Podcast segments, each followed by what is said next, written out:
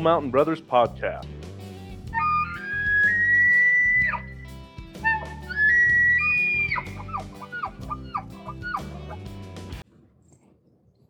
What is up, and welcome back to another episode of the Bull Mountain Brothers podcast. How are you doing, guys? Superb.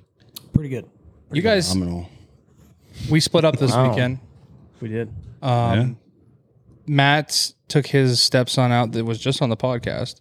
Chad took him out to the lake, and I had some things I had to do yesterday afternoon, but I ended up tagging along with you guys um, to put out cameras. We did. We went out and That was a successful day, I would say. yeah. We well, we didn't get as many cameras put out as we'd like to, but some That's 'cause we didn't areas. find that many.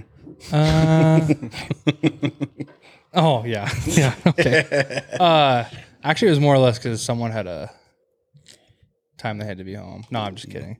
Well, the, the the areas we needed to get to were inaccessible, Oh, they're all locked. Yeah. Yeah. and the only person that had the key was swathing. So Yeah. So we ended up putting out three cameras. Uh, did you put the one uh, back up in that tree? no, no, I just we just have the one at the well. Okay. But yeah, that The was other a- two spots are pretty sh- pretty pretty good. I think Yeah, and we Riley and I did a did a pretty good hike. overshot it by about Like yeah, three we'll meet. quarters of a Ramsey's mile. like, I'll meet you guys at Solar Well.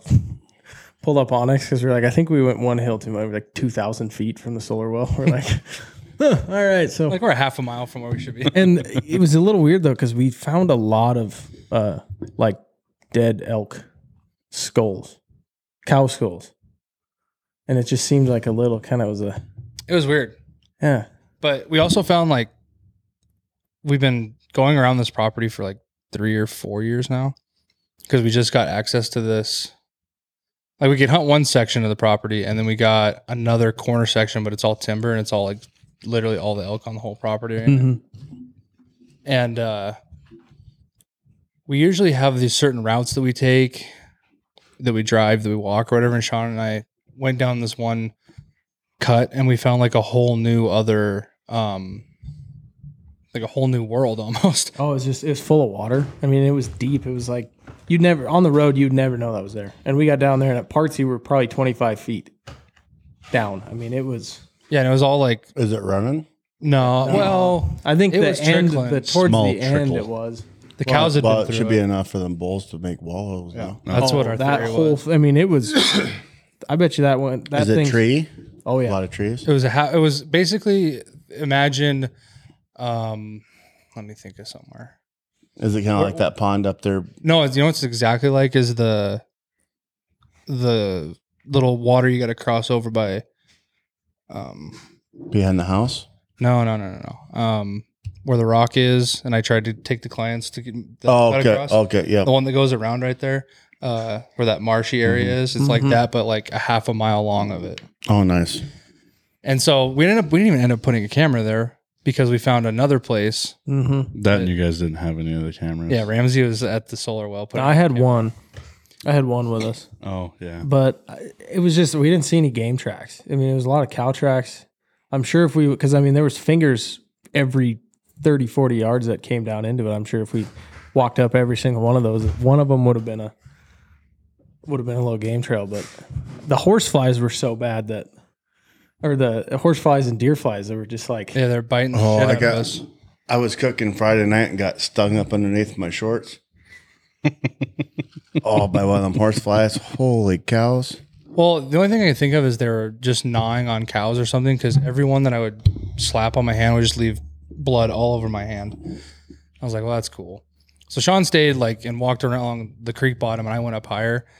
We're like hoping we would find sheds. We never did, and we didn't even end up putting the camera down in that spot, anyways. no. But that's because Ramsey had the cameras back at Yeah. So we met up with Ramsey. It was kind of funny because Ramsey called me when Sean and I found one of the dead elk, and uh, we were just Sean and I were just sitting there trying to figure out what it was and try to find the ivories. Yeah, no ivories on both too. We couldn't really find the jaw bones. The the one that we did where we where we No, Ivory says somebody uh might have done something they shouldn't have. Could have been. could have been. I don't know. Whenever I find a dead elk, that's the first thing I take. Yeah, I don't know. Well, we just it was old though. I mean, it was like the the part the first part I found was like the s- the, the cap of the skull and then there's jawbones and it was like hardly it was hard to tell what it was. Then Ramsey called me and he's like, "Hey, where are you at?" And I was like, "I think I might be right below you." He's like, "Hey, hold on, hold on," and he uh, hit the horn. And it was like right above us. So Right. We got to him. We put a second camera out, and then the third camera is one that we've been by like ten times, and it's a spot that Ramsey and I last year, um, we almost shot a bull right off this ridge. He got into like 80 yards on us. I cow called at him. It was October, like it was the last- it was the very last last day day, of archery season. And I, I cow called at it, and it was just like, nah, and it just walked the other direction. So they, mu- they must have been over. I mean, so we're like, let's put cameras in this canyon, and we pull up, and it's like as big as the Ranger wide to like get in there, Mm-hmm. and there's just a bull just standing in the middle of the road, monster bull. Oh yeah, So though you two took off after it, Just to get pictures, yeah. never got on again. I knew that was gonna happen. Oh no, that thing busted. I mean, it broke the top. Barbed up wire off the fence. When you see when you see a bull when they do like the when they rear back, you know you're never gonna see it again. No. They're hitting like If they rear back, their head goes in the air, they're gone. yeah. They're going Mach. I mean, we we've seen them come across the river and shit. It's seven miles to the property line up in that one corner. By the time you get there with the ranger, they're coming through the coulee on you. Right. Yeah, it's But it was They can cool. cover some land for being such big animals. it was cool Oh, to yeah. see. And then like the deer hunting out there's been really jacked up. And we saw like the mean- biggest two point that we've seen Oh, out there man. before. yeah, it was a huge I mean, which again, it's a two point, but it, it was nice to see that there's deer in there, I guess. The one that we saw, yeah. Well, how many trips did we take out there last year where you didn't see a single deer almost all day? Did you guys find any good bone? No, not a single shed. That And that, I we that area checked is really on- hit or miss, though. We could have hiked more, but I mean, dude, it was like 95 degrees. It was brutal. But on, the side on that- Saturday? yeah, the side that we hiked though was like the perfect area to find shit too. Well, Yeah, it let's was talk super about the cold fact Saturday that for we didn't me. get going till like two hours after we wanted to get going either. Yeah, why was that? What, what do you think? Do Why do you think you have a that we guess were why late? we were late? Well, I know Sean was there a half an hour before you guys woke up, so it couldn't have been Sean. So I'm guessing Sean must have broke down. So get this, Matt. Not only was he a half an hour late, I called him at the time he was supposed to be there, and he wasn't even awake. Oh, usually it's when I call people, it's like, well, I can just hop in the shower. Oh no, that's what he told me. He's like, "Oh yeah, I, I'm I'm out the door." And then he called me again, and it was, "Oh yeah, I just uh, you know I got to go to the studio and get the SD cards, and then So you know you're you're ten minutes late to a rendezvous to to go hunting, and you get shit all the time for it. And then when I have to wake people up from their sleep to go hunting, That did that's not as bad as you know me being ten minutes late. but we were only a half an hour late the morning you had to wake us up. You were two hours late yesterday. And then you add up all the other late times. I mean, you're fucked. You're fucked, bud. It was me today. That it was my fault today that we were late though. So you guys found a big bull. We uh we had Chad's bachelor party up on the mountain all weekend. Caught went to our honey hole, caught a walleye. Did you? It was the first thing we caught was a walleye. Not nothing big, maybe a little two and a half pounder. And then shit we must have had 15, 18 bass, oh, nothing Oh, nice. nothing worth any size to. But if a person could have had some real grasshoppers, would have been a game changer. The grasshoppers. just go out to where we were. Holy There, nothing up there. Nothing. Hmm. We had the front window open on the Ranger, Them things hurting getting face up. pelted, and they would just like jump around the cab of the Ranger. Oh, it was bad, so bad. Yeah, It's unbelievable. because it, it was weirdly like so the air conditioner in Dad's Ranger works really well, super good. But it was almost colder to have the window open at the same time, so you had to like sacrifice whether you wanted to sweat your ass off in the Ranger or, Or get destroyed by a Die via murder from grasshoppers. Did you guys have a good time at the lake then? We did. Friday was phenomenal. Saturday was cold. Was it? Yeah. Well, you go from 102, 104 to mid 80s. Right. It's cold. Well, that water was 86 degrees on Friday. Jeez. 86 degrees. The water was? 86 Holy hell. was the warmest cove we found. It was 86, 86.4 actually. Was the warmest cove and it was right down there by the launch. Do you have a fish finder on your pontoon boat too? We do. Oh, Yeah. wow. I guess I knew that because you always would ask Amy what the temperature was. But Well, I guess uh, it's pretty cool that we had a good weekend, though. I Mm-hmm. mean, another good summer weekend, definitely more relaxed than some of the past weekends. which no is nice offense, but because it was pretty fun with just the boys up there. yeah. I- I mean, it, Where was where would the offense came from that? Well, like going with Amy and the whole family. Oh, was okay. awesome. Oh, Okay. it wasn't towards us. I was like, was like, it was good because we weren't there. But having just a boys' weekend was pretty cool. Well, that's good. that was super loud. I apologize for that. So last week we had Chad on, who's Yes, that was a bachelor party, um, and we had talked at the end about how this week we have kind of a special opportunity, something we've been wanting to do for Since it started. Since Yeah. before this started, you were thinking about yeah, because you even talked about how like Yeah. this is like the biggest reason that you were interested in podcasting. in podcasting was to be able to do this interview this interview so we decided you, you said hey we have this opportunity on a sunday let's go do it and my mic is falling off the table technical difficulties here um Of course, so you- it's Riley's. Of course, it's Riley's. it's always mine. This always used to happen before, like when you were in California, we would be using like uh we used that poker table Yeah. and we used like your kitchen table. He's like The a- hot he's afraid that if he gets it tightened, it's gonna like hurt something. Well, yeah, I don't want to ruin your table. And so like he put it on there, just like I bumped mine one time it just fell off. I was like, oh, that works. it never happened in the hot tub though. No, because I put them on in the hot tub. I was like, I'm gonna crank these suckers on. Yeah. Okay. Well, anyways, um, so it's like, hey, let's take the take the podcast on the road.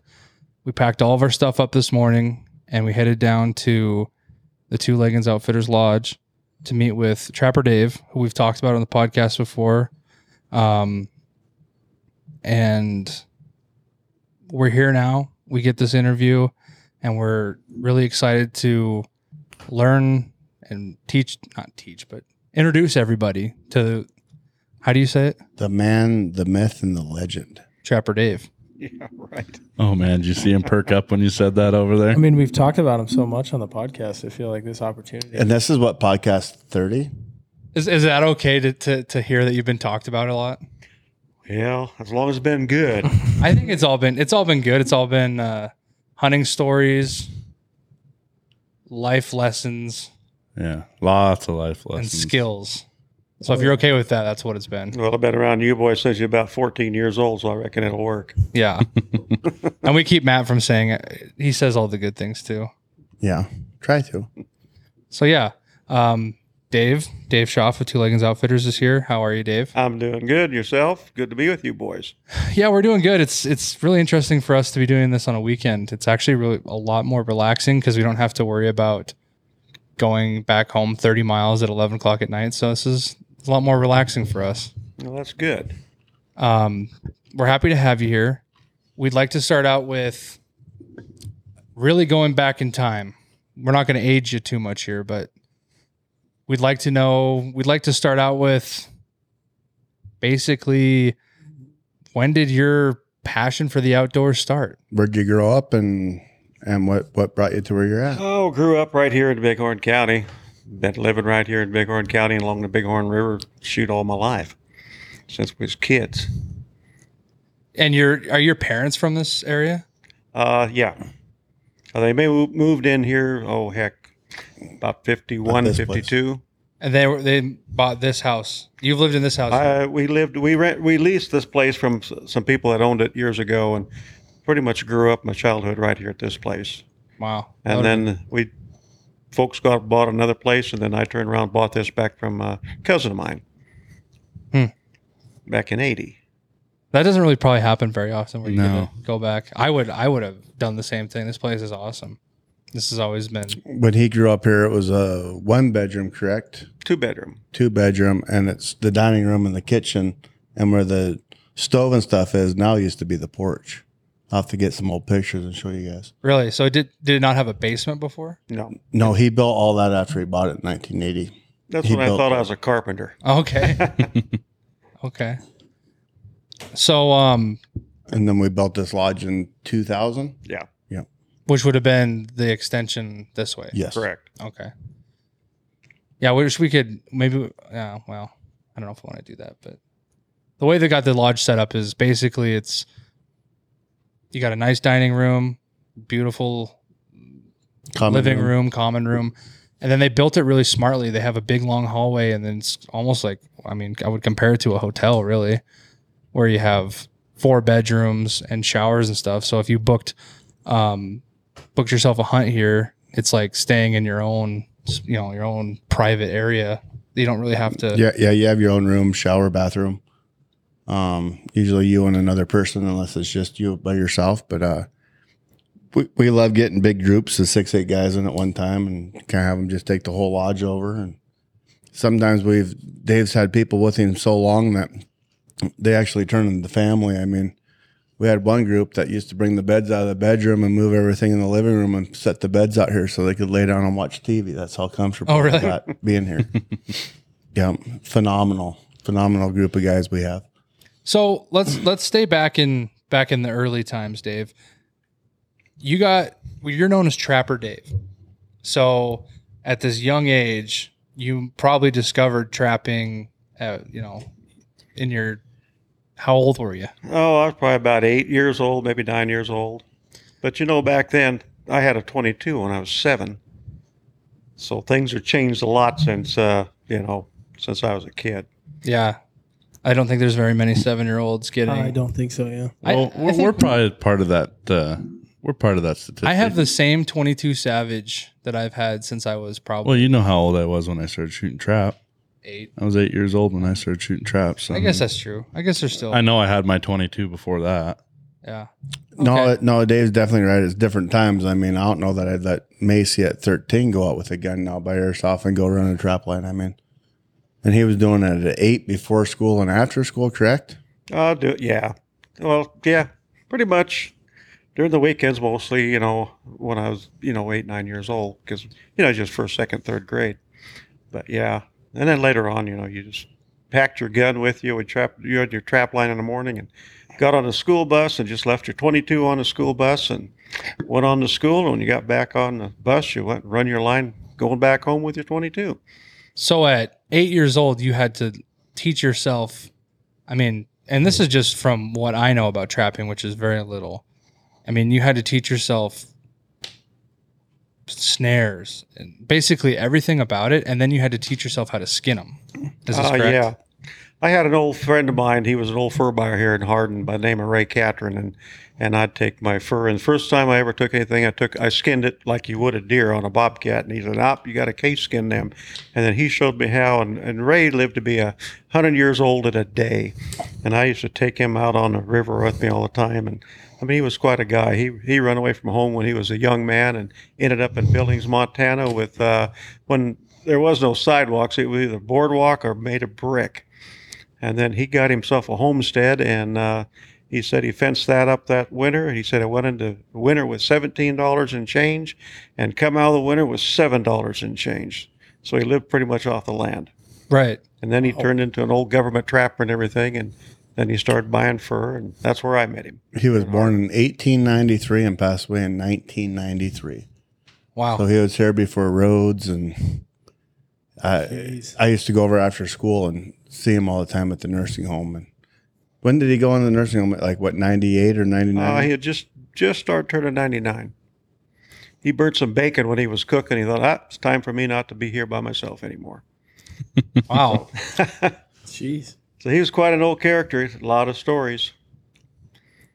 Yeah, that's someone great to learn stuff from. I mean, we kind of have, I'd say that that would be similar to how we feel about learning from you, I would guess. Yeah. so you were just talking about a bobcat. Was that the first thing you ever caught, or was that later on when you got professional at it? Or No, it was just a lucky thing. I had set a trap and caught a bobcat. Now I think I was about ten years old then, and uh, that was the first thing I ever caught. Can you think to yourself to this day what the best year of trapping you've ever had? Oh, you know what? There've been some some good years and bad years. I suppose probably the one you think of the most is when the fur prices were high and the market was good. Uh, trapped 100, had 115 coyotes out of and uh, they averaged me 115 dollars, Hmm. and that was probably the yeah that was the highlight of the whole thing. Did you always trap alone or? Uh, most of the time I trapped alone, but I've you know I've trapped with some old fellas, you know that they couldn't get around. They was in their late seventies and early eighties, and they could go with me when we had you know you could four wheel drive truck or something to get around. But then when the snow got deep, then they they didn't go, and it was either snow mach- snow machine or snowshoes. So yeah, I've been around quite a few of them old fellas. It was good to be around them too. You learned a lot, listened to a lot of stories. And did you do most mostly uh, all land trapping or river trapping or Uh, both or? We were doing land trapping, and then you know get on the river for your beaver and and mink and muskrats and uh, and a lot of coon too. So it's been a wild time on the trap line. So so back back in the day before you had a snowmobile, you do everything just on foot then? Uh, pretty much, yeah. Everything was on foot with four wheel drive pickup truck, and then uh, snowshoes when the snow got deep. You ever use horses or anything like that? I do. I had horses. I used them, but boy, they're a pain in the butt. it's not. It's like the old mountain man. Uh, hey, they had a tough time when they had to deal with horses and everything, because you got to skin everything. I mean, you can throw a coyote or two on a horse, but you ain't gonna pack much. So what was your average trap line back back back when you were a young man? Oh, probably about 150 miles, Wow. God. and I'm still doing almost 100 miles. And what are you trapping out of these days? Uh, doing coyotes and bobcats and You, you using still a foot or four wheel drive No, it- pickup or? I used four wheel drive pickup for a long time and a snow machine, and now we got these Ranger uh, Polaris Rangers, which work out really great. So kind of kind of came a whole revolution for you going from foot to air conditioning and heaters and Yeah, if I'd have had one of them back in the in the seventies, man, I'd have been in hog heaven. Yeah, yeah I would say the revolution of uh, the trapping world is a lot different in 2022 than uh, it was 40, 50 years ago. Uh, you know what? Not really. Rules have changed a little bit. Bobcats are no more predator; they're fur bearing less. So you've got quotas on the number of bobcats you can trap. So there was a time that bobcats were counted like coyotes, yes, where you just you could just trap them as you if they were there, you could take them. yeah. Wow, I didn't know that. See, the biggest thing with trapping, and correct me if I'm wrong, Trapper Dave, is a lot of the old time trappers didn't just go in to annihilate the population. I mean, even if there was 50 bobcats, they won't catch the 50 bobcats out of an area because they always wanted to make sure they had crop for next year. Oh yeah, you don't you know just go it. It's just like beaver. I've taken you know best year I ever had on beaver was a little over a thousand one winter. But it ain't you know I'm running. I'm doing the Yellowstone. I'm doing the Bighorn. Doing the Milk. Even doing uh, Tongue River, Rosebud Creek. I mean, you cover a lot of ground. But no, you're just taking so many you know per house, and that's it. So would you ever like cap yourself anymore at like there's a certain amount of bobcats where you're like, yeah, I I don't need to do any more bobcats this It year. just it depends on the terrain you're at and the number of cats you've got to work with. yeah, so could- you know, you got I number them. I don't, you know, you just you can't go in if there's 30 cats, you don't go in and take 30. You might take 10. right. You when you're running 70,000 acres, I mean, Oh, yeah. that's quite expansive compared to what a lot of people really get to you know, get access to anymore. I mean, even think about that camera. I mean, how many pictures of bobcats were there on that thing? Oh, gosh. And mountain lions. Yeah. And mountain yeah, lions. we get influx of mountain lion, and now we're starting to get bear in the area pretty good too. They had five bear out there where where I trap anyway. We shot, what, two this year? Yep. Yeah. Now, will a bear mess with a with a snare or anything? Like what? Like get into a bait and ruin it? Uh, no, the traps are too daggone small to hold a bear anyway, unless you're using a you know a bigger trap. But no, and then the traps these days are, are way better than it was made back in the in the 60s and 70s. They're just a, more of a smooth jaw because when you get them in, caught it, catch them by a paw, all it does is cut the blood circulation off. So the, the, their uh, paw's numb. It's not like a, it's hurting them or anything. They just can't go anywhere. Right. It just numbs them. So, so as far as traps goes, what's your favorite brand of trap? Oh heck, they're all pretty good. I don't really have a favorite favorite brand, but uh, I like the the old Newhouses were good, you know. But shoot, they're so expensive now you can't afford to buy them. But uh, all the Mont- old Montgomerys, and then uh, you got the BS traps, the no BS traps. They're probably the best on the market. I mean, I really like them, and and there's a lot of other good traps. I mean, Montgomery makes good traps. Everybody makes good traps. So for someone getting into it at say 15 now, what what's the best advice you could give a kid getting into trapping? Uh, right now, there's so much information going on. Like when I started, hey, there was a, maybe a couple little pamphlets about trapping, and it was always, you know, you had to work your tail off to do it, and you just had learned as you went. But now you can get on uh, YouTube, you get on anything. I mean, there's so much information out there. A young guy can do daggone real good by With just some the information is there. Yeah, I find that crazy to think like see, I know trapping as a world from you guys, right? That's something that was introduced to me through people, right? And now you can get on and I'm sure Dave you're not familiar with uh, what TikTok is, but No. I'll tell you what it is anyway. It's like a YouTube in a way. Um and there is so many young people that would be our age that are posting that there's a lot of young trappers out there that you I would I, that surprised me in a way because it's like I feel like, and it might be different the closer you are to places that you can trap, but I'd feel like that fathers don't pass down trapping as a technique anymore, like like they do hunting. I don't believe they do. No. Well, I think the biggest thing is is it's a lot of work. I mean, you can ask Dave. I mean, it's not you just run out and you get to check some land out and you catch the critter and you take it home. I mean, that's a lot of work. You got to boil traps. You got to get what Dave calls wax dirt, which is just dirt with wax in it, so it don't freeze in the wintertime. Then not only do you go out at six o'clock in the morning, you get back at dark, but then you got to skin everything you caught for the day or unthaw it and skin it put it up and get ready to go out for the next day. I mean, and I think that's the biggest problem is I don't think there's people with the ambition. Like Dave said, he started at what eight or nine. Yeah. And it's in his blood now. I mean, he'd sell the farm tomorrow to to trap. He's not ever going to stop trapping. You know, and for a young guy to go out and do that much effort and maybe catch a cow, may, I mean, there's several days that Dave goes out and comes back with nothing Yeah, more it's days. There's more days that you come out empty, what you say, than you come out successful. Uh, if you do ten percent of what you got out, you're doing you're doing real good.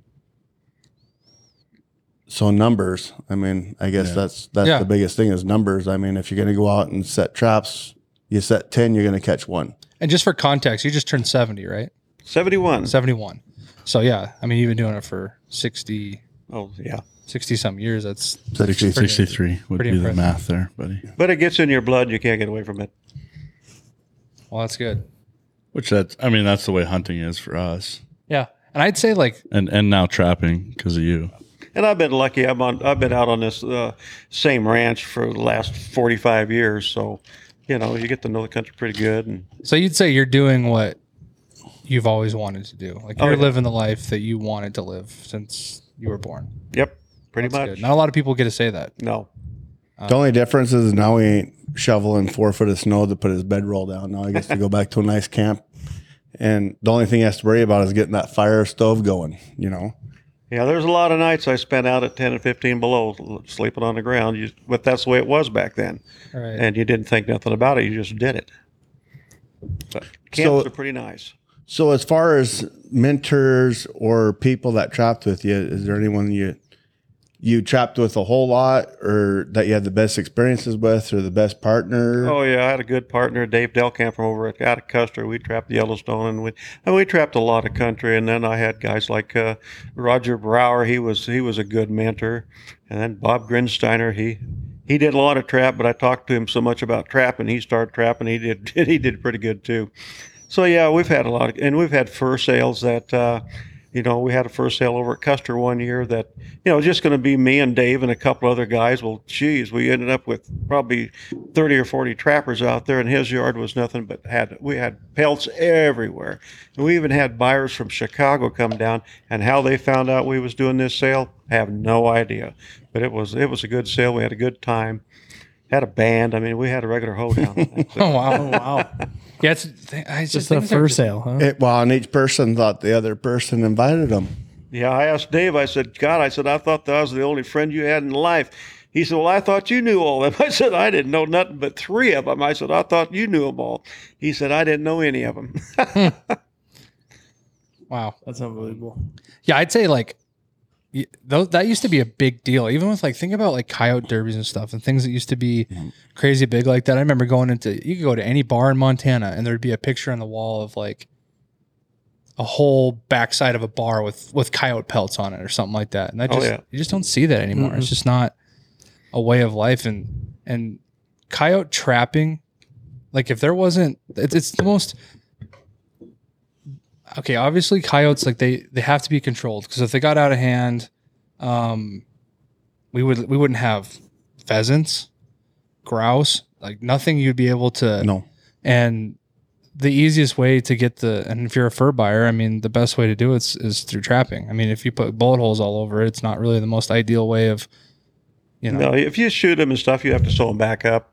And it just degrades the pelt a little, you know, quite a bit too. But but but as far as driving around seeing coyotes, I mean, you're never gonna you're never gonna get a herd knocked down by shooting them Mm-mm. unless you're out of a helicopter. I mean, they're so canny. I mean, for every one you see in a field, there's 15 that you didn't see somewhere else. And you Yeah. got to understand too, if you want to catch 100 coyotes, you only got 10 coyotes in your area. Apparently, you ain't going to catch 100 coyotes. yeah You know, right you- and the just way it biggest thing for you is not only do you do it because it's a passion, but it helps out with your outfitting too, correct? Oh yeah, it keeps the coyotes down on the deer pop, you know, from predation on the deer. So it helps quite a bit. So we have to take a quick break. We're going to listen to a word from our sponsors. And when we get back, I think that a lot of people that listen to the podcast get really interested in stories and things you don't hear about. I think I'd love to hear some stories about some, you know, Trapping and some tr- life, some, life, tr- some trapping stuff. stories that that are, uh, you know, what's the craziest thing you've seen out trapping? And uh, do you have any stories of like getting? I mean, I don't know if you got lost, but if you got stranded or something like that, I'd like I'd like to hear that when we get back. Absolutely. So uh, we will be right back. Two Leggins Outfitters out of Hardin, Montana is your one stop shop for the best hunting and fishing adventures Montana has to offer. If you're looking for fishing adventures, big game hunting, bird hunting, and much more, get a hold of Dave or Patty at Two Leggins Outfitters 406 665 2825. Book the adventure of a lifetime today. All right, Dave.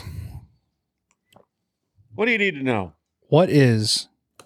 Do you have any good trapping stories, or where it just didn't go how you planned, and you had to make a plan B?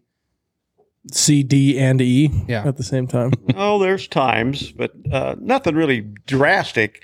I mean, you get kind of stranded once in a while, and you just got to walk out. Yeah, don't you have a snowmobile story pretty recently? Oh yeah, running traps, and uh, I thought, eh, something's not quite right with this machine. and Started headed back to camp. Finally got me a real camp, and uh, the clutch blew out of it, and so it was about a three and a half mile walk back to camp. Snow was deep. Started trying to do it with the snowshoes, but the snow was over over knee deep, and that was soft snow. And unless you got a track already made, it's pretty tough. So I went back, got on my snow machine track, and followed it on to camp, which took me about three hours. Sounds awful. And I'm sure it wasn't warm out either. No, it wasn't. But you warmed up when you're snowshoeing, trying to stay on track. So it wasn't too bad.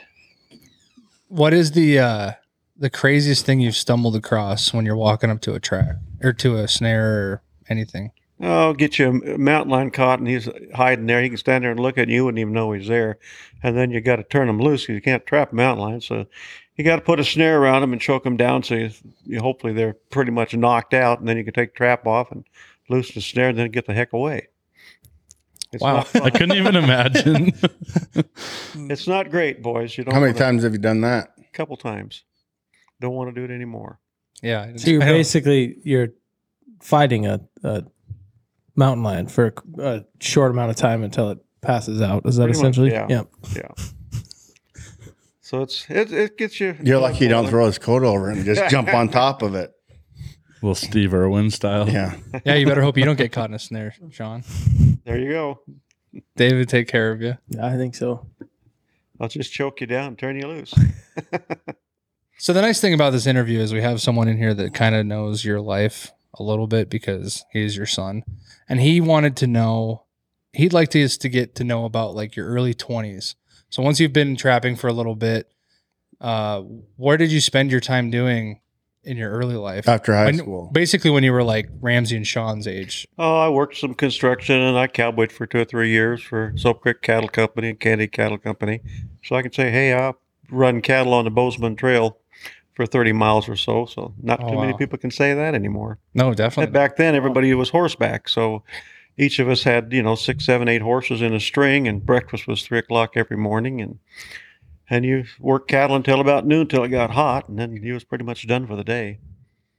You should tell the story about cowboying up in the bighorns and the elk and the wildlife you had back back in Oh your yeah, cowboy there in days. Soap Creek, I'd taken in the evenings after supper. I'd taken get the old wrangle horse and ride up the foot of the mountains there and watch them elk come down out the mountain on what they call saw log. And I mean, they'd string out for miles. I mean, it was quite a sight seeing a string of might be a thousand head of daggone elk in that string. right. But they're coming down off the feed and then go back up. Any big bulls or Oh anything yeah, there back was then? some or- monster bulls and cows, calves, you know, just you name it. So you see quite a bit, and there was quite a few bear around too. We had a lot of a lot of black bear around. Had one uh, when they was putting grizzlies over in Wyoming from the park.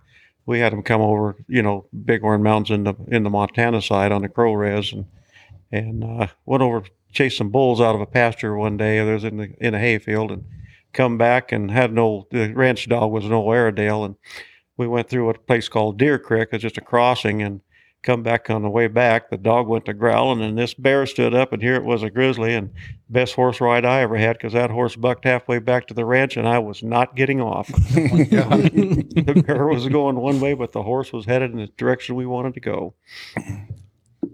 How many years did you do that? Uh, I did it for three years. Three years. Yeah. Rode the Wolf Mountains and the Bighorns, and it was it was pretty pretty good adventure. You guys had to take all the cattle to the rail back then, didn't Yeah, you? back then we had the spear siding on the Little Horn River, and we'd, which you know, take a thousand, two thousand head of steers down there because they sold two year olds and put them on the railroad cars. It was the old way of doing things. Still had bed wagons and cook wagons, and the cooks always they cooked out of a little old wooden coal cook stove out of an old sheepherder's uh, camp, and uh, we always had fresh bread. Uh, everything we had even cookies they'd make pies for us we had everything those guys could cook So these are the stories I grew up on. Was the stories about the fresh pie and the three o'clock breakfast after England horses and eggs and bacon. So I go and work the same cattle ranch when I'm 14. We get up there and the gal's got this cast iron pot. It must be like a 10 gallon goddamn pot and it's full of oatmeal. Every morning it was the same thing. And I t- tell these other guys, I'm like, my dad talked about this bacon and eggs and fresh bread and pies if we eat this, maybe she'll go make something else. So we put our heads down and we eat this whole pot. It took us like three days. The fourth day, she comes out with another pot. Oh, you boys like that so much, I made you another pot. Played yourself. yeah. Yeah, when I cowboyed, we never, I never knew what bought bread was. Everything was made fresh. And making two hundred bucks a month, boy, I'll tell you what, you was rich because you didn't have no place to go with it. Right. I bet you guys don't know uh, what fresh. Like most people don't even know what good homemade bread is anymore. Well, mom always made it. Yeah, but I mean, compared to that, I mean, shit. Store bought and and sliced already too. I But I mean, that's like the old school bread, like your dad would make in like the Dutch oven. I mean, Oh, it wasn't raise it and out of the bag. I mean, they were making the dough from scratch. And the and the hotcakes and stuff in the morning, that was old sourdough that they've had for you know for years, making sourdough hotcakes and sourdough biscuits, and yeah, it was pretty good. so is it was it easy to to be a cowboy because of the wintertime months? There was there's not a lot of moving cattle.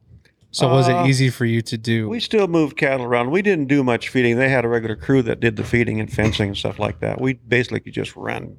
You know, we just So were you able to out. trap then? Did Yeah. you just I take did the some winter off? trapping in the you know yeah so you haven't missed a, a year of trapping oh, since you oh, started. no nope nope 63 years of never missing a year. Wow. just got to do it. Well, yeah, because you think about you know everything that goes on in the world, whether it's uh, inflation or this is natural disaster or something like that, anything could really knock you off. For like just needing to have a job to to live. Oh yeah, I worked with some old cowboys that you know during the depression, if they got ten dollars a month, they were happy. They had a place to stay and they had food. They had something to eat. Right. But see, you boys will never re- never know what a nickel candy bar was, or a nickel pop, or a nickel popcorn. It don't exist anymore. Or Heck, we- quarter quarter gallon of gas. Yep. Used to go to the show house, cost you a dime to get in. You had 15 cents to spend, so you got a nickel popcorn, nickel pop, and a nickel candy bar for the movie. Hell, even anymore, there's no such thing as a dollar store. Yeah. I know that really pissed him off. Yeah. He's about ready to boycott him. Because it was a dollar twenty. Dollar twenty five now. They have a regular dollar store in They do. here. Yep. Yeah. Finally got one in here. I thought uh, usually they put in those family dollars and they're like not even they're not even a dollar store before all the inflation that happened. That's funny, Riley, because didn't you just say what did you spend on a, a pop and some popcorn at at the movie theater? Oh yeah, Kelly. Well, we ended up just not buying it because it was it was 22 23 dollars for two large pops and a popcorn at the movie theater the other night. Man. 23 bucks. It was more than it was almost more than the movie cost. So 63 years of running trap line. What's the best story you would have for bucks? Have you ever seen monster bucks running trap line or a group of them or Oh, I've seen some some really big bucks. Uh, one time come around a corner there and I thought, holy cow, there's a big old five by five. I thought, geez, this guy's way over 40 inches. I thought, wow. Then I got further around. It was two bucks together, and they must have been twins because one had a big blob on one side and good horns on the left side, and the other one had a big blob on the left side and big horns on the right side. So it was two deer standing neck to neck. And from the distance where I was looking, I thought, man, this is the world class trophy. But it wasn't. It was two of them. Man, could you imagine if you could have stuck a, a smartphone in Dave's pocket 60 years ago? Oh, I know. The amount of hunting and fishing pictures you could have gotten. Yeah, if only time could talk. have you ever had a magnificent like group at one time? Oh, they've all been magnificent. No, no, I'm talking about like group of deer and one with bucks or Oh, I've or- had one time we it was the day after hunting season and we were chasing coyotes and come on a big old ridge out there and there was nine bucks down there and they I mean they were monster bucks. I mean there was ones that were palmated like moose and I mean it was just it was the craziest thing I ever seen in my life. Just wish I could have had a camera to take a picture of them. Right. But uh, always got the picture in my mind. I can always see them. But it was crazy. That'd be something to see nine bucks that palmated and kickers and trash and Yeah. Well, and I guess for the audience to know, a quarter of your life is trapping. That's the biggest thing of your life. The other part of it, you're working all day long, every day at 71 years old as a full time outfitter. Yeah. Uh, you own, manage, run two Leggins outfitters in Hardin, Montana. And uh, I, re- I think we'd like to even go back in time on that too. Like, how did you, where did you start on what that? possessed you to do this? Yeah, where did you get into that? Called American Sportsman Boys. With you probably never seen that show. It had Curt Gowdy. Curt Gowdy was my hero. I mean, it was an outfitting show all the time, and hunters, you know, they always had some good hunters. And So it must be like um, Eastman's for us. yep, it was before Eastman. I mean, it was a good show, and I always wanted to do that. And hey, it happened. Kind of life lived a life of a dream. Did a lot of people support you in starting this? Because you, you you were one of the first outfitters on the first group outfitters on the big No, there were still quite a few outfitters on the Bighorn, but uh, no, I got started, I think, about 83, 84. The river was closed there for years, and then I just run trap line and, and then uh, got talked into doing it with one of the wardens at the uh, in Billings, the old captain, Dennis Haggis, and he said, man, he's, why ain't you outfitting? He said, you do, do everything else and you help us on everything. And I thought, well, yeah, why not? Give her a try. And it started then and have never quit since. And I probably won't quit until they put me in the ground. Right. So you started in 83. So in that gap of when you were cowboying, whatever your carpentry and cons- construction, right? Yep. Yeah, he was Uh, one of the biggest names for log homes back in the day. I mean, he was sought after for log homes. Yeah, we did quite a few log houses and stuff.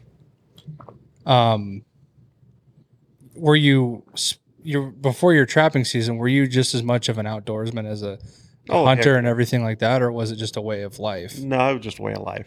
It's always been the outdoors. because I'd say like as someone this uh, of my age, um, it seemed to me like when you were growing up, it was like the the pinnacle of being able to be a hunter was to be able to to guide, right? To be able to take people out and show them your skill, and that's what it was for me.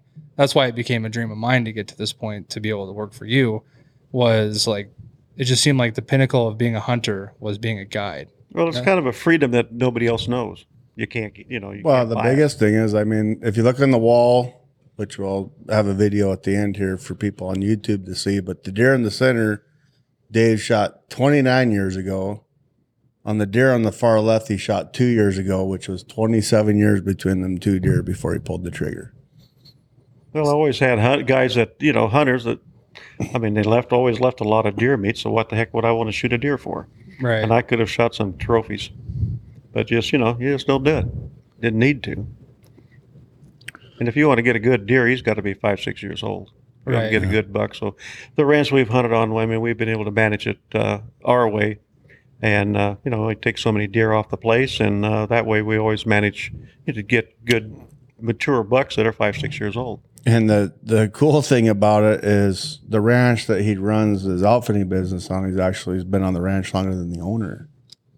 On the ranch himself, the the the owners have been there, but they had another ranch back back in the day, and Dave, Dave ran that one trapping, and a guy named Carsey Mitchell ran that The trip. whole car run it. Then uh, Harry and his wife they built a house over there and put a bridge across the Bighorn River between the ranch. From the ranch house to, to the camp that we built, uh, you know, it's one of their uh, you know houses that they've got out there for the for the cowboys and stuff, and when they run. So, and it's 15 miles from there, so he, they let me use the cabin and what I needed, and I trap out of it and everything, and which is pretty nice. Got a nice warm stove in there, and got our, in an old uh, well there that's uh, hot water. It's an old artesian well, and water comes out of the ground about 103 degrees year round. So we just pipe it into the cabin when we need it, and got a hot shower and everything, and not to heat water for dishes or anything. 'cause you, you got hot water right there. Right. Um, so I people are gonna want to know because there's not a lot of many. There's not very many people that got get to spend their whole hunting season out in the woods. Um, Matt kind of touched on it a little bit, but can you think of was there that buck or bull ever that you were just like, wow, this is the most amazing thing I've ever seen. Like no one's ever seen this. This is the biggest animal I've ever seen. Oh, there's been times, yeah. And you know, it's just like calling elk. I've called some bulls in that, uh, man. You know what? Maybe someday I might let an arrow go during archery season. But them big guys come in there and they're standing ten yards from you, and you know, you look at them and they're looking at you and kind of gawking at you a little bit. And like, bah, ain't gonna do it. Right. The, the only time I've ever seen Trapper Dave excited is we had a out uh, client out here, Jim Mazzarelli, and uh, he had a video. He had the exact replica replica of the world record whitetail. We're on the north end of the ranch and we're driving, and here's this whitetail ridgeline. Dave's like, God damn it, I've seen that deer somewhere. And I mean, he's racking. I mean, he's waiting for it to come down the hill so he can shoot it. And finally, it goes up over the top, and Dave didn't take the shot because it was skylined. We got down, to like, "That's the deer that was on that goddamn video. That's that replica of the world record uh, whitetail." And that It is was just a true typical story. whitetail. I mean, it was just a humongous whitetail. But he came home and loaded seven mag shells inside that seven mag in that morning. that next morning, he was out there. He spent the whole week, the last week of hunting season, trying to find that bu- big old buck, and that's the most excited I've ever seen him for He was a himself. monster. Did you ever see him again? Uh, no, I didn't. If I would have, would I have shot him? Probably not. Some of those things are just, uh, you know, a monarch. You just don't. I just don't. You know, and, shoot 'em. and we've talked about that before. Like me and Sean have been in that moment where you just see something and you forget you're even holding a gun or a bow. Like you just there's such a beauty about it that you just Yeah, just have to appreciate it for what it is. Yeah. Did you always have that, like growing up in the outdoors and, and, and hunting and all that, or did it? Did you kind of just, as you aged, that became a Uh, never really. You know, everybody wants to shoot a trophy. Everybody wants to shoot the world record, but the world records are all shot by accident. those guys that get them don't even know they got them. and I've seen some stuff that, yeah, I, you know, you'd really think, wow. I've shot some 30 plus inch bucks and stuff, but uh, nah, it's just more or less, you know, you kind of like to see them and just kind of like to honor them the way they are. So what drives you more anymore? Is it the the being able to bring use your skills and your talent to bring people um, to harvest animals, or is it just being out there? Uh, a little both. Yeah, you know what? Really, I'm the hunter. They're the, they're just pulling the trigger, Right. but they're getting, you know, we're getting nice big animals for them and everything, mature animals. So It's actually a lot of fun watching people that yeah, come in and watch them go. it's more fun like doing it for them and with them than it is doing it yourself. These ways, that's how I enjoy it. Well, I think we're gonna have to take a break here shortly, but uh, I think when we come back to recap on some of our old stuff on scary stories Oh, from the ranch, Oh, we sure. hear You got to hear Dave's story. scary stories. Ooh, Yeah. I like that. I like that a lot. Okay. I only Yeah. have a couple. Well, then we, when we come right back, we'll do that. Sounds good. See you in a minute. I just wanted to take a moment of your time to talk to you about one of our sponsors, F&H Contracting and Fence, located in Billings, Montana. If you're looking to spruce up your yard or want a little more privacy for them summer backyard barbecues, or maybe you just need part of your fence repaired, contact our friends at F&H Contracting and Fence by texting 406-661-7484. From front yards to farmyards and even chain link to vinyl, they've got you covered. Now back to the action. Welcome back. Uh, We got a pretty good section coming on. Probably one of my favorite sections of all of the podcasts we do. It's gonna get spooky in I'm, here. yeah, I'm I'm big on Why, scary. why do we have this thing where we just love to tell spooky stories that We did are that at probably camp. half bullshit? That I- for an entire what? Two, was it two hours at camp? And we were all Oh, laying in at bed. least, yeah. Yeah, we were just telling scary stories. scary you- stories and and how Matt's lost seven of his nine lives. is pretty much the stories that we've told. Well, it's like But- it, it goes right along the lines of the what we love to talk about shit that you would tell your buddies around the well, campfire. well, that and like yeah, like you say, I mean, ghost stories around the campfire. That's that's as cliche as it gets. I mean, you get a bunch of guys that hunt together talking about scary hunting stories. It's the same thing. this goes back to Dylan, right? Mm-hmm. This was his podcast, Yeah, Scar- and- Scary yeah. Stories with Dylan Miller, where we told the story of. Well, I'll give a little summary since we've already told it on here, but uh, just an example. Oh, so hang Dave- on for about fifteen minutes. just a little bit of an example of a story so Dave knows what to tell here on his end. So we were out at the ranch two or three years ago, and uh, it was Matt and Dave, or not Matt, Dave, Matt and Corey, and me and Ramsey, and we went up top above camp on what they call the old Ford, and uh, we split up, which is our Matt and I's strategy of not having to deal with Ramsey and Corey. but uh, we just kept going to this one uh, big Honey ridge. hole. It was a honey hole. There's always elk in it. And uh, the night before, I mean, we were standing in the middle of like 30 bulls just going bonkers. So we went back there, and in a matter of 24 hours, it went from bulls going crazy, and I mean, and there was birds and uh, just wildlife galore down in there. Yeah. To the next night going in there, and there wasn't a single sound, not not even a chirp of a bird. It was zero sound. Just Larry, like, just dead still. And it's at the time of night where like the sun is like right on the edge of the horizon, so it's starting to get like that low light feel. Dusk. And so we're like, uh, yeah, let's uh let's let's let's leave. Let's go somewhere else. And so Matt and I bounced and I couldn't get a hold of Ramsey. Cause I guess in my, my head first I was like, oh, there's gotta be like a cat in here or something, right? That pushed something out or So a human. So meanwhile, you had texted me at this point. My phone is at like seven percent. I open this text, and and and all all it says is weird shit going on. Watch your back. I told you to keep your back to the trees. Yeah, keep your back to the trees or whatever. Phone dies. I'm like, oh, cool. the funniest part of the story is like Corey was that we didn't even tell the first time is Angus how cow? Matt, Matt and I didn't even go look for you at first. We just went and looked for elk in a different canyon, We did.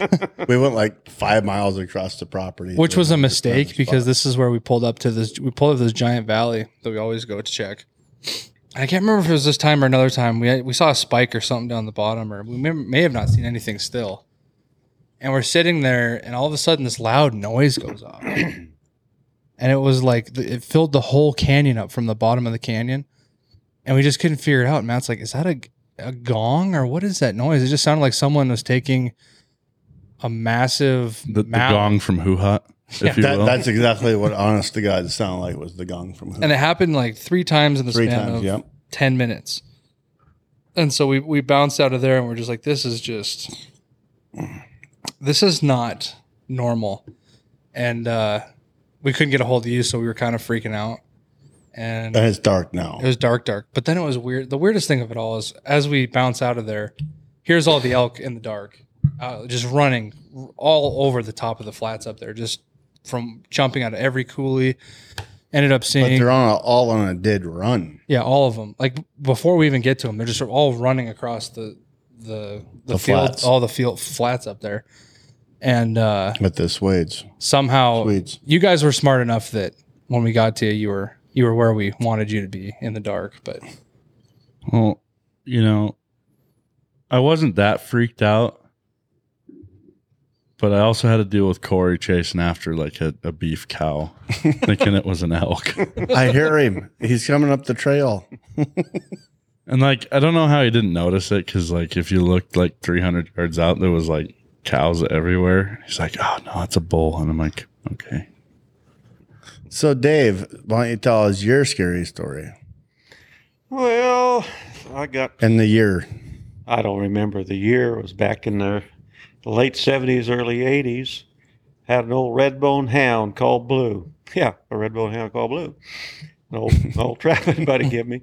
Anyway, was at the Lee camp, my other camps I had when I was trapping, and kept hearing these weird noises at night, you know, and dog would get up and turn him loose, and he'd be gone for three or four hours, then come back, scratch on the door, and open the door, and he'd just hightail it right through the deck on the door and go back to the room and just lay down and sit there and shake. And I thought, what the heck? Never thought too much about it. And I had my old buddy Roger Brower. He came out and spent a couple days with me, and he's the kind of guy that hey, he would follow a coyote into a den and sleep with him all night, and then skin him the next morning. Would. Roger was that kind of a mountain man. And anyway, we heard that thing one night, and uh, turned dog loose. Dog took off, gone couple to three hours, come back, whining at the door, and opened the door, and the dog just shot right past us and right to underneath the bed and sat there and shook. And I thought, what the heck? I said, Roger, I said, what the heck is this thing? And he said, heck, he said, I'd never heard nothing like that before. And it was a weird sound. It kind of sounded like a, a like an old turtle or something, you know, when they're groaning. And uh, a couple hours later, dog wants back out, hears it again, and turns the dog loose. And it's a moonlit night. So we thought, well, heck, snow's deep. We're on snow machines anyway. And thought, hey, let's go find out what the heck this is. And so we chased it and finally ended up losing the dog. Never found a track or anything. And we went back to camp and uh, Roger walks by. We're going to go to bed that then, and he walks by the table and grabs his 38 and sticks it underneath his daggone pillow. And I'm looking at Roger and I said, "What the heck?" He said, "I never heard nothing like that before, and I don't know what it is." Of course, the dog's gone. the dog come back early the next morning, but uh, we never did find out what it was. Hmm. It was kind of a weird deal, and I never heard that thing for about 15 years and until we was on the Pocket Creek Ranch and sleeping there at camp and had some guys, some old friends of mine, and they we heard it, and I they said, "What is that?" And I said, "I haven't heard that that gun noise in probably 15 years." And they said, "You gonna go check it out?" I said, "No, but if you want to go find out what it is, you go right ahead." yeah, And they they said, "Nah, we're not going out either." And I haven't heard it since. And that's probably been about eight years. But what it was, I have no idea. my, Just it was just in the trees. It wasn't. We don't know. You have don't know? No idea. And the snow was deep. I mean, we were running the snow machines that winter. It was in January. And you said you there was no tracks of any kind. Never found anything what, what it could have been. Have no idea. To this day, I have no idea. It's wild. That Kind of spooky. that is a good spooky. That is. Um, I would say that we need to get a little bit more information on your trapping life before we end the episode here.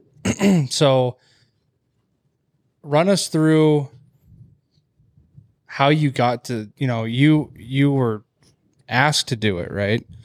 How did you come up with the the whole business? Like you didn't do it. you Your know. business and the name and Oh, Two Leggins Outfitters. Uh, we're, we're right here at the Two Leggins Diversion Dam. And Chief Two Leggins was the one that got all this thing started. He got the, the uh, canal ditch built and everything. And uh, so I just stayed with Two Leggins. And there's a book out about Chief Two Leggins, and it's called Making of a Warrior, and it'll really explain his life. But I've always kept it that way, and uh, we're Two Leggins Outfitters. Uh, just, you know, just honor him because he did a lot for you know the Crow tribe and and for the Bighorn County. wow. I've always been curious. Like you guys do, you go all out for your clients. You cook for them, you house them and stuff. And I don't know if it's just a disconnect in generations or my family or whatever, but I cannot cook like you two can. Did you learn all of the good cooking and stuff before you became an outfitter? Or is it something you've developed over the years? Oh, we've just developed over the years. But you know, when you're in a cow camp, if you want to eat good, you better fix it yourself and make it good. Otherwise, uh, you can eat hot dogs. Right. But- Um, what did you when you were first starting out? Because like now, I'm assuming that you've developed such a a good you know routine and how you do things. Like, what were you guys eating when you first started, and uh, like what uh, what was your day to day look like when you first started? Oh, we You've Yeah. done a lot of motels and, Yeah, we- restaurants, right? yeah, we did a lot of motels, restaurants, and and this, you know, the clients can stay here with me if they want to, and if they don't, you know, you know, and eat what we eat and everything, just like a family style dinner, like you, you know, like a thrashing crew. But or else they can go to a motel and eat out of a, a restaurant if they want to. It's all up to them. Because it's no, it's, I mean, it's not a motel or anything. It's just a guest deal. If they like to stay with us, that's fine, and, and if not, they can they can stay wherever they want. But uh, it's a lot nicer when they stay here with us and they enjoy it. And we can sit and visit in the evenings and everything. So Right. more, it's complimentary. And the biggest thing, like when he built this addition on, that's why he made this room so big, is that was our biggest complaint. Like we used to have big groups that came in as six, eight, ten guys, trying to get 10, 12 guys in a motel room to bullshit or out in the parking lot in November is cold. So a lot of people opt to stay here, which is the same price whether you stay here or not. You know, but you're it's just, a, com- guest of Dave. complimentary thing. If they like to, you know, if they want to stay here and visit with us and everything, that's great. But if they want to go, you know, to a motel or something, that's that's all right too. I don't push either either way. And if you had it your way, you'd stay at camp all the time. Oh yeah, camp's good.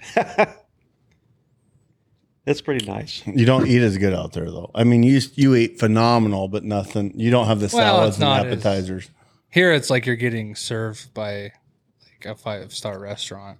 It there, is. it's super good food. It's just It's like a three. It's like you're at camp, like you're camping. But we still eat good. Oh yeah. Oh yeah, I don't uh, know that I've ever gone hungry, even close. Well, but still, we- the eggs at camp and the eggs here are still you can't beat the eggs. No. Out of all the food, it's the eggs. I think for me. yeah. That was like Sean's biggest recollection of like the one or two time or the one time you've been here, I've been here a few times. a times. few times. Yeah. was Dave's eggs. Oh yeah. fry 'em in grease, man. I just you have a s- you have a different touch. Well, of course. It's it's unreal. So, what do you do in your off time then? There is no off time. We know that's true. Yeah, touche. Well, what does a what does a year look like for you when when you stop when when uh, r- rifle season stops? What are you doing next? Now, next, as soon as we're done, I might do a trip or two of bird, uh, you know, waterfowl, and and then I just start setting steel. It's just what what I do. And then after uh, um, after trapping, you're headed into spring turkey. Yep, You guys do spring turkey, a and lot then of turkey. a summer full of fishing and Oh, prairie dog hunts. Yeah, we do some prairie dog shoots too. So Some it's of the ranchers around here invites, hey, if you got if they don't want to fish that day, well, heck, bring them on out and let them shoot some prairie dogs. Which they're glad to, that we do that too. Is there a is there a favorite uh, season of guiding that you like to do? Like your You know favorite what? thing? There's no favorite; they're all favorite. They're all favorite. I'll oh, enjoy the whole thing. I like that. So there's never a dull moment around here. No, not even close. and then when you're not guiding, you're onto the honeydew list. Oh yeah, He gets up to the lake once in a while, though. He does. He does. Oh, yeah. yeah, We we, get went up to over the the lake. fourth. do a little fishing. Yeah, the only rest you get is when you're sleeping. Uh, pretty much. Otherwise, you're Yeah. moving all day. Three days. hours a day. Long days, short nights, and that's the way it goes all the way year, all year round. Well, it's good for you. It's what we still worse to be during hunting season, though. The I think the hardest hunt you have is probably spring turkey, huh? Well, we As used far as to, hours go. because we used to take and leave here about three o'clock in the morning, and if they didn't get their turkey in the morning, well, shoot, you was there until the e- uh, evening, you know. And by the time you get back here, it's 9:30, 10 o'clock, and eat supper and back up at three. So we just we just stay out at camp. And the same thing with archery hunters. Yeah, yeah. I remember we had some clients. We were eating dinner like at eleven thirty at night, and they're like, "It's like 1.30 at home right now. Why am I eating dinner?" you know. Like I say, long days, short nights. I don't know. Don't Ar- do it all. archery season's sometimes great because you go out in the morning, early morning, and then you come back and you sleep till three o'clock in the afternoon. Yeah, you actually get a nap during archery season. Yeah. No sense in being out there with. But the only difference is, I mean, I don't see there being much difference between archery elk hunting or archery deer hunting versus turkey. It's just a different It's sized animal. Right. You know, you're still calling them in, but you know, when we first done the turkey hunt, these guys were like, I don't know if we'll do this again. After about the second day, they're like, we're doing another turkey hunt.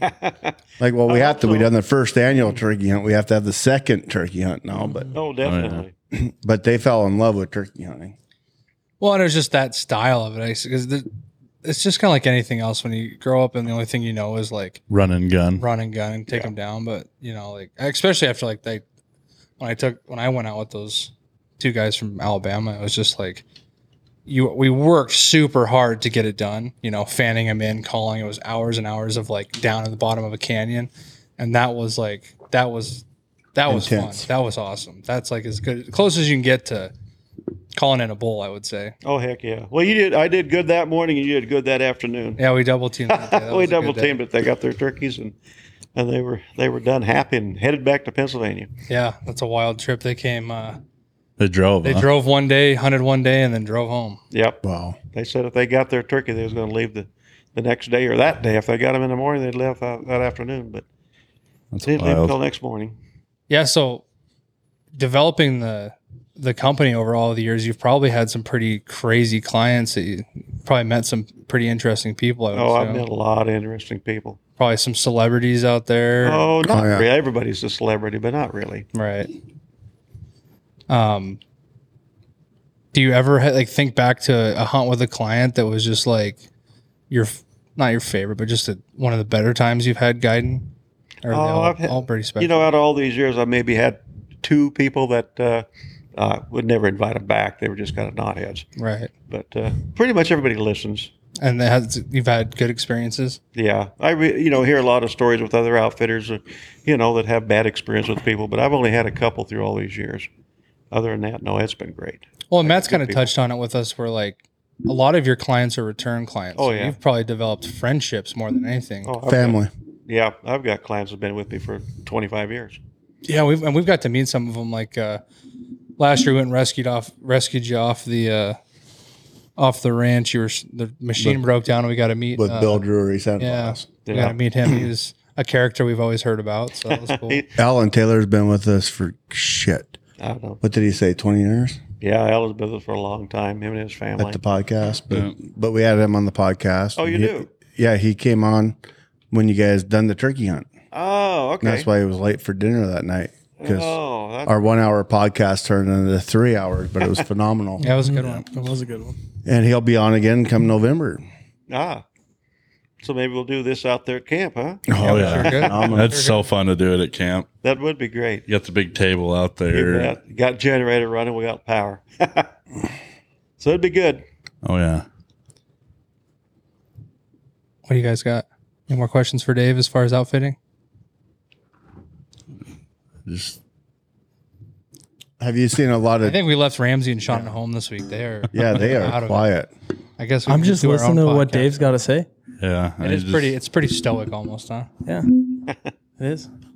creating history, right? Well, documenting history right here. Absolutely. So so as far as podcasts go, Dad, this is the reason I wanted to do this is when we sat in the boat, what, four years ago or three years ago, and I found the interview with Ray Catron. And we were able to listen to Ray's voice 30 years after he's been gone, Yeah. or 25. And uh, that was the reason I wanted to do this podcast, was to have you and different people. And I wish Dalcamp was still around Yep. and Grinsteiner, and I mean, we could have an epic. I mean, we could have this going for three weeks as every day a podcast, Well, but could just tell you stories. More stories than ever. Once when I was trapping over on the Rosebud with old Carl Whitaker, we went down to a big old canyon, and there was an old log house that the roof was gone. Some of the walls were still up, and, and it was, you know, full of goddamn holes. I told old, I said, what the heck you use this place for target practice? He said, I'm glad you noticed that. I knew you would. And I said, well, what, what's the deal here, Carl? He says, dig out some of that lead because it's, you know, the wood's rotten. Dug it out and looked at it. He said, what do you think those cartridges are? I said, they look like 4440 cartridges, you know, the old lead. He said, you're right. I said, well, what's the deal here? He said, well, Butch Cassidy and Sundance was still running the country, he said they, him and some guys were holed up in this cabin, and the marshal out of Miles City found out that they were hiding here, and he said they sent a posse down there to get them. And he said they had one heck of a shootout. Nobody got hurt, nobody got shot, and they got away. Wow. Wow. Quite some old stories. Yeah. I've got a As well. question for you. Sure. So you you've been working with your dad for My ma- whole life. majority of your life. What's it been like? So like I work for my dad, so I know I know the the good times, uh, most of the good times, and most of the whatever. What's it been like you, Dave, to have your son guiding with you Been good. forever? Yeah. Always count on them anyway. Started guiding when I was 18, bird hunting, and Yep. and I always wanted to do big game. And Dave always kept telling me, "You're not ready for this yet." My grandma had a heart attack, so I was ready whether I wanted to be or not. And be damned if it wasn't their fourth day, and we had three deer to shoot. And he's like, "Just go out to the ranch and at least just drive them around." And we shot all three deer that day, and from there on, I was a big game hunter. Yeah. Throw them in my. We had an old vehicle called a Metropolitan. It was Ford's first version of a Suburban. But the window didn't roll the down. back window didn't roll down. So they shoved them through the door. Well, by the time they got them back that night, they were stiff. And I mean, I thought we was going to have to cut them up to get them out of the daggone vehicle, but we finally got them out. But it was it was a rough deal. Matt comes in. I said he's kind of hanging his head. I said, uh, "Not a good day." He said, "Well," he said, "Yeah, we got got got some." Go out there and they got all three nice big old bucks. Hard to get the horns through the door. We had to crank them and turn them sideways. And I don't know how. Well, they got them in because they was limp then, but Yeah. not when they got back here. So that made him a guide. Yeah, it's been a lot of fun. It's just uh, everything goes good till your guys' Rangers break down and it turns into a Oh bad shit! day. Here we go. But we got new ones now. They're going to break down, and and I, you know, I got Riley helping me, so I got a mechanic on on the on the road with me all the time now. On the You twenty, should have heard Matt. Should have heard Matt the other day. So we're driving around and, and the radio's not working. He's cussing. He's he's like. I didn't know Rangers." Alan screwed No, me. no, no, no. It was just on your Ranger too. Oh, on my Ranger, I don't even listen to the radio. And the, the radio wasn't working. No shit, you don't. And it's the 22. It's the newest one. And I'm like, oh, that's weird. Something must have come unplugged. He's cussing these Rangers back and forth. And they say, oh, you paid 32 grand for them. They don't even work. Alan had taken the fuse out of the radio and put it in because he had turned the wrong light bar on and it killed all their Oh, lights. that's right. Yeah. Did you notice that I cut the wire so it doesn't do, doesn't do that no more? You- oh, I didn't know you cut the wires. Yeah, I probably, probably don't even. You wrecked my wires. Oh, I cut them. Oh, good. They're all cut. That won't happen again. We were supposed to bring out a. We were just gonna steal one of the ones Matt bought for his. Yeah, that kind of oh. circles Oh. back to the fact that we were running two hours late today and we didn't have time Yeah, to stop at the yeah. shop. So It's kind of like you know, if you're ten minutes early, you're already ten minutes late. yeah. Don't look at me. Oh, we're all looking at you, buddy. That was a, that was a saying our football coach would always say. If you're not 15 you're- minutes early, You're, if you're 15 minutes early, you're 10 minutes late. yeah. Yeah, it goes both ways. So earlier in the podcast, we we talked about um,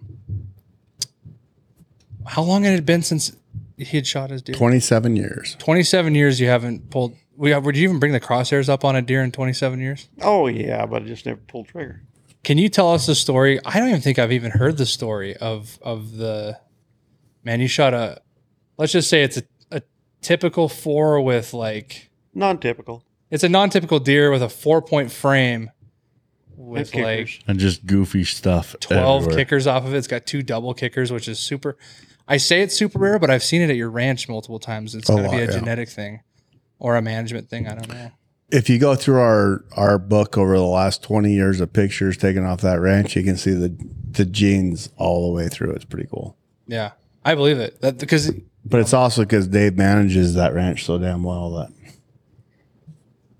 Yeah, we shot a buck up there one year that uh, had drop tines on it, I mean, and the canyon every this canyon just seems to produce drop tine bucks. Pretty everything we shoot's got at least one drop or two drops on it. They're So they shot that drop tine he's talking about. Typical four identical one foot drops on each side. Identical spacing. It's almost like a typical. They finally get that buck down, bottom of the canyon, and then the guy decides he wants to do a full mount. So they had to drag that thing up whole. Hmm. But everybody got together. There was six of us. and Then we get up there. God dang. And then the taxidermist that's with these boys all the time, he shoots a buck down the canyon. What's he do? He capes out right there. He's got it done in less than 35 minutes. And we just pack the the meat out. But he's got the cape and head and everything. Like, What the, Why didn't you do that down there? yeah, no kidding. He says, Well, there were six of us then. Yeah, fair point. It's kind of like my bear. I was like, well, I got two guys that want to compete. So why are we going to drag it out? Yeah, did Matt tell you about that? No. Those two. Well, you know where it was shot, right? Yeah. Down in a shithole, Oh, yeah. which you always tell us not to do. You just got to have a lot of rope. Well, luckily this day we had Sean and Ramsey because Ramsey just decided to throw it on his shoulders and would go like I don't know, 150. Well, on the on the less steep part, it is about 100 yards. he'd go like 100 yards and he'd drop it. Then Sean would throw. it. Sean's already back at the Ranger to get the rope to take down to this so we can drag it up. All of a sudden, Sean's like sprinting down the hill. He's like, God damn it, he ain't going to be the only one to drag that up the hill. so he throws it over his shoulders and he goes another 75 yards. Next thing we know, we just had to grab it and throw it in the Ranger. It worked out pretty damn good. Except guys the, lucky, the you're po- lucky to even have a back because that was, you know, that was, pr- you know, a bear weight couple hundred pounds. Wasn't no monster, but it was a nice big. It's just like throwing Shawnee Boy over my shoulders here. And the funniest part was was I think by the time Matt got the the rope set up for the Ranger, Ramsey and I had already gotten it to the bottom of that hill. And Dylan's already up there. oh my. Grabs the rope from you and is in a dead sprint going, I mean, that's a steep hill. I watched his feet go out in front of him and he dropped straight backwards, smacked his head off the snow and slid down the hill about 10 yards. Got right back up, came sprinting again, fell f- head first this time. The old farm kid. Can't kill him. No, Oh yeah. that was a good time. That was a good time. Well, yeah. So what's what's the st- what's the hunting story on that on that buck? Uh, you know what? Wasn't even uh, we.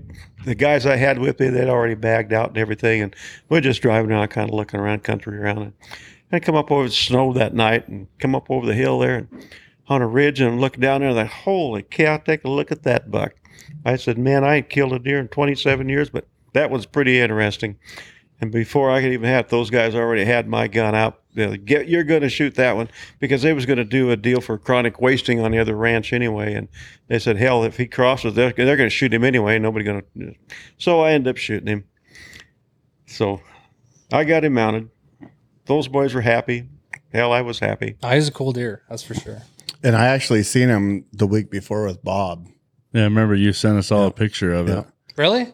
Yeah. I never saw the before Yeah. pictures. Yeah. That's always one of my favorite things to do. Is You to remember, it's it, it's like standing right next to a tree Yep. Yep. down in a little Yep. uh, ditch. Yeah, I remember you sent that picture to me.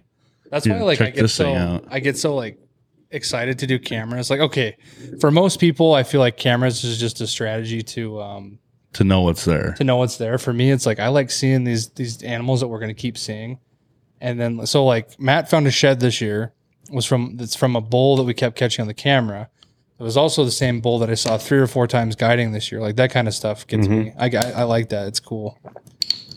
But uh I think we're just. Are you going to cut me off here? Yeah. You're cutting me off Yeah. because this is a part tour. This is our or first, three. We're not sure yet. This is our first part two. We're cutting off in the middle of the podcast, and we're not gonna see you guys next. No, we'll see you next time, but it'll be the same same guys, same crew, same room, and we're gonna get some more stories out of Mr. Dave Shaw. Don't worry, there's plenty left. There is a lot left. We haven't even we haven't even touched. I don't even think we've hit his 40s yet. No, we're at like 23 or 26. We did some bouncing around though. Yeah. And It's been fun though. But uh, yeah, so we'll catch you on the next one. Make sure to catch part two when it comes out. See ya. See ya. later. Thanks for listening to another episode of Bull Mountain Brothers. Hey, if you're looking for more Bull Mountain Brothers, be sure to follow us on TikTok and Instagram at Bull underscore Mountain underscore Brothers and Facebook and YouTube at Bull Mountain Brothers. Also, don't forget to check out our B&B store at bullmountainbrothers.com where you can find some super sweet deals on some seasonal merchandise and outdoor gear.